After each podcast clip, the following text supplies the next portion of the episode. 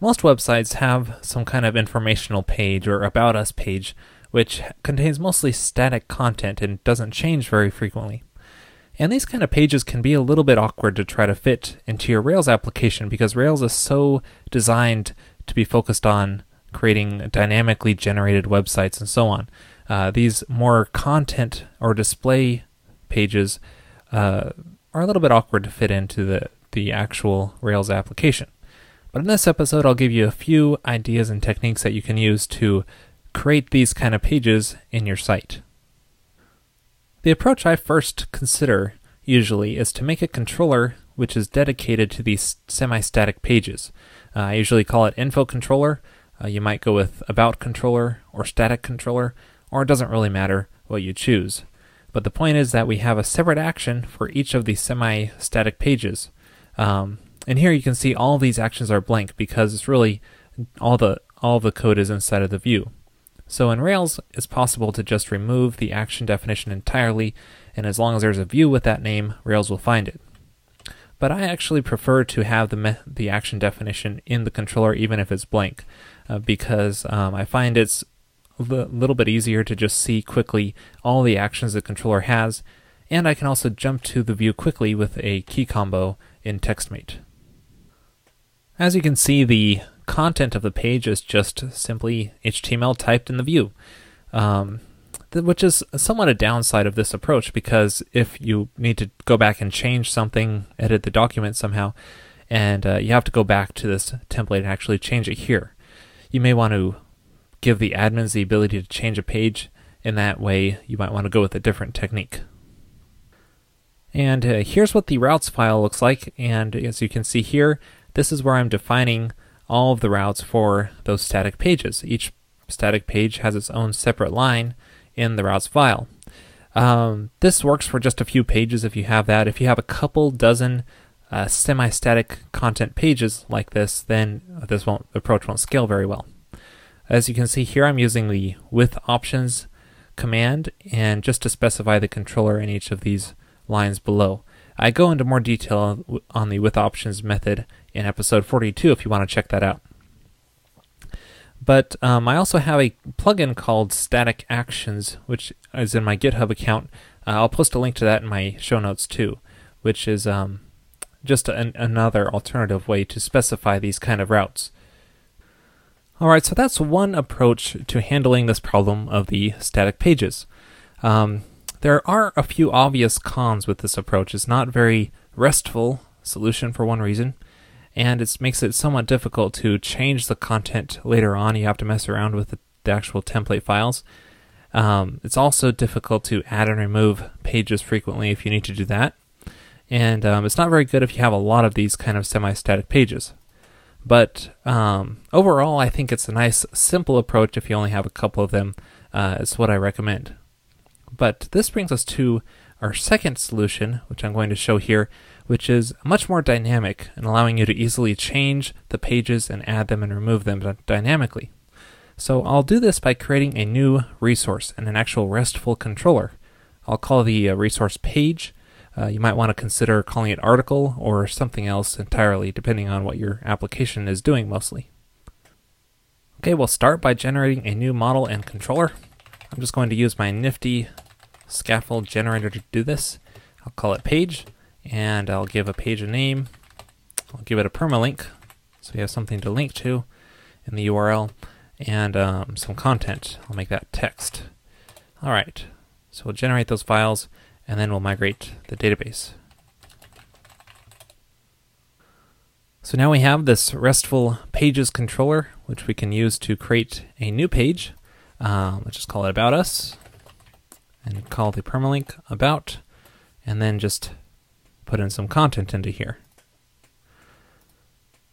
So this created a page for us, and this is the show action for the pages controller, which will display the page. Now, obviously, you don't want the page to look like this, so let's uh, adjust that, what the page looks like first. So here's the template for that show action, and we can uh, pretty this up a bit. Let's put the name and the title. And uh, we don't want to display any of this information. We'll just display the actual content of the page here. And then we can put the links in here. Now you'll obviously want to you know protect these links and make sure that a user is an authorized admin before uh, he can see the links and edit the pages, but I won't get into that. That's a separate topic entirely. I'll leave that up to you. Okay, so if we reload this page, um, looking much better, but we are displaying the all the text all just merged together, and that's just because we're just outputting the content uh, all in one uh, all at one time. One solution is to have the person who's editing the page use HTML in their text, but that's kind of a, a messy solution and uh, may not be the best for your site depending on who's editing the pages. One thing you can do, do is use the simple format helper method. Uh, let me adjust this a little bit. Um, that way it'll actually uh, add paragraph and return tags depending on uh, where you need it in your text blocks. So this way you get something that looks at least a little bit decent when we reload the page here. Uh, at least we get uh, paragraph tags automatically put in for us. Now instead of using the simple format, you may want to go with something fancier like a full-out markup language uh, such as Textile or Markdown. Um, here I'm just going to use textile, so what you first need to do is install the RedCloth gem if you haven't already. To install RedCloth, you can use uh, run this gem command, and make sure to specify the source here because if you don't, it'll still install RedCloth, but it will install the older version. I highly recommend using RedCloth 3.301 because this is also known as SuperRedCloth, which has a much nicer feature set. I think it's also much faster and more optimized. So uh, consider using this if you're using Textile.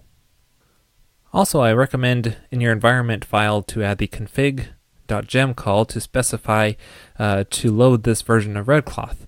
That way you just ensure that that version is loaded whenever you start up the app. Um, I explain more how these gem dependencies work in episode 110. Okay, so back in our show page for our pages model, um, we can use the textilize method that Rails provides to textile this code, this uh, content here, and I just remove the HTML escaping because I don't think it's quite as necessary here.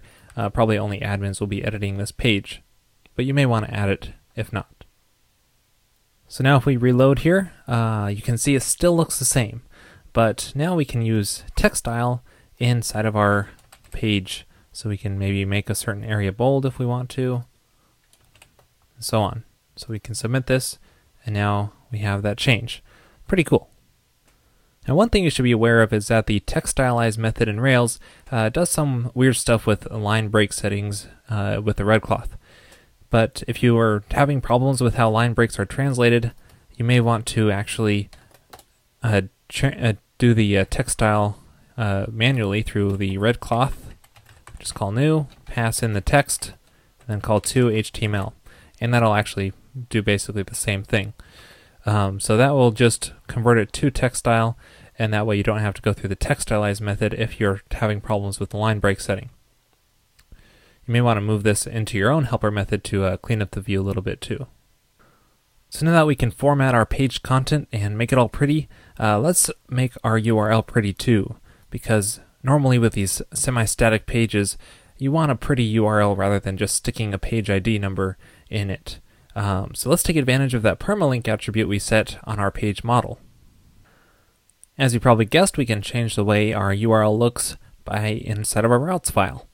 Um, before we made a separate line for each separate static page, but that's not really something we want to do here because our pages are more dynamic.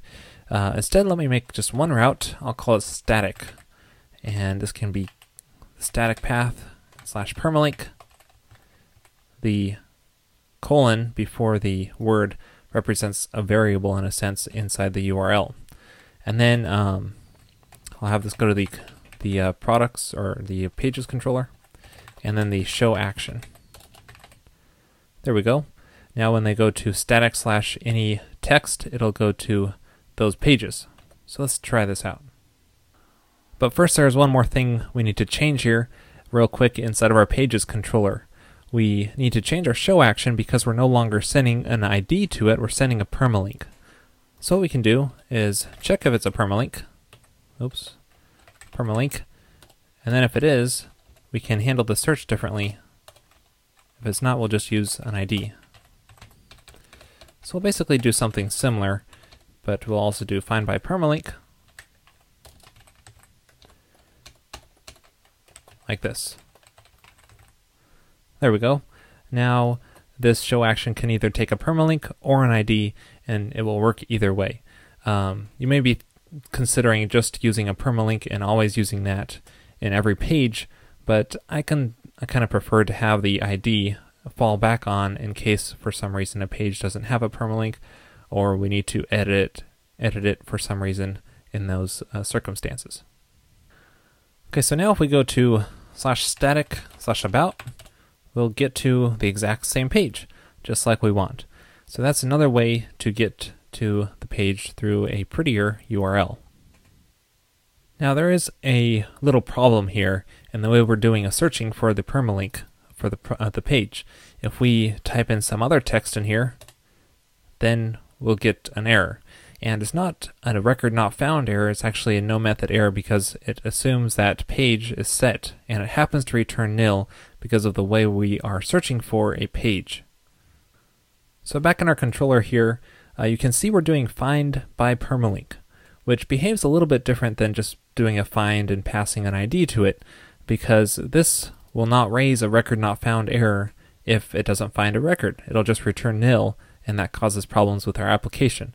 Instead, we want to return a record not found exception, which will end up returning a 404 to the user, not a 500 uh, error. So we can do that by um, just doing a simple uh, raise active record, record not found, and then um, saying page not found if page is nil. Okay, so now it will raise that same kind of error message that would be raised by normal find if no record was found um, if they give a bad permalink. Okay, so if we reload this page, we now get the proper exception, which will, in a regular application in production, it will actually return a 404 error message uh, instead of a 500, just like we want. One last thing I want to touch on real quick is back in the routes file. Um, what you may want to consider doing is removing the static part of this path, and that way it just goes straight to that page, and you don't need some extra clutter in the URL if you want really, really clean URLs. Um, this way it will just go straight to that permalink page, and uh, let's try that out real quick. So now in our browser we can type slash about, and it will just go straight to that About Us page. Now I caution you to be really careful with this approach though, because this will match a lot of different things that people might type into the URL. And um, the page's controller will be called for each of the things. So uh, just be careful and consider uh, if this approach will work. And if you have really complicated routes, or you're using the generic catch-all route, or that's built into Rails and you're not using RESTful routing, uh, you might have some problems with this approach as well. But just some things to keep in mind if you are considering this and not using a prefix path in your routes for the semi-static pages. Alright, so that pretty much sums up a couple different techniques on how to handle static pages in your site. Uh, I hope you found it helpful. And um, I covered covered a lot of ground here, but uh, hopefully you kept up. And I'll put a lot of links in my show notes, uh, linking to related information if you're curious. Yeah, I just want to let you know that I've released another episode in the Everyday Active Record series with the Pragmatic Programmers. Um, this episode is on validating models in Active Record. So if you feel like you could use more information on how to do that and the really the ABCs and the fundamentals of how that all works, uh, you can check out that episode. It's only five dollars, and you can get it at pragmatic.tv. This episode is sponsored by Pragmatic Screencasts. There you will find high quality screencasts on a variety of subjects, including Ruby and Rails. Check them out at pragmatic.tv.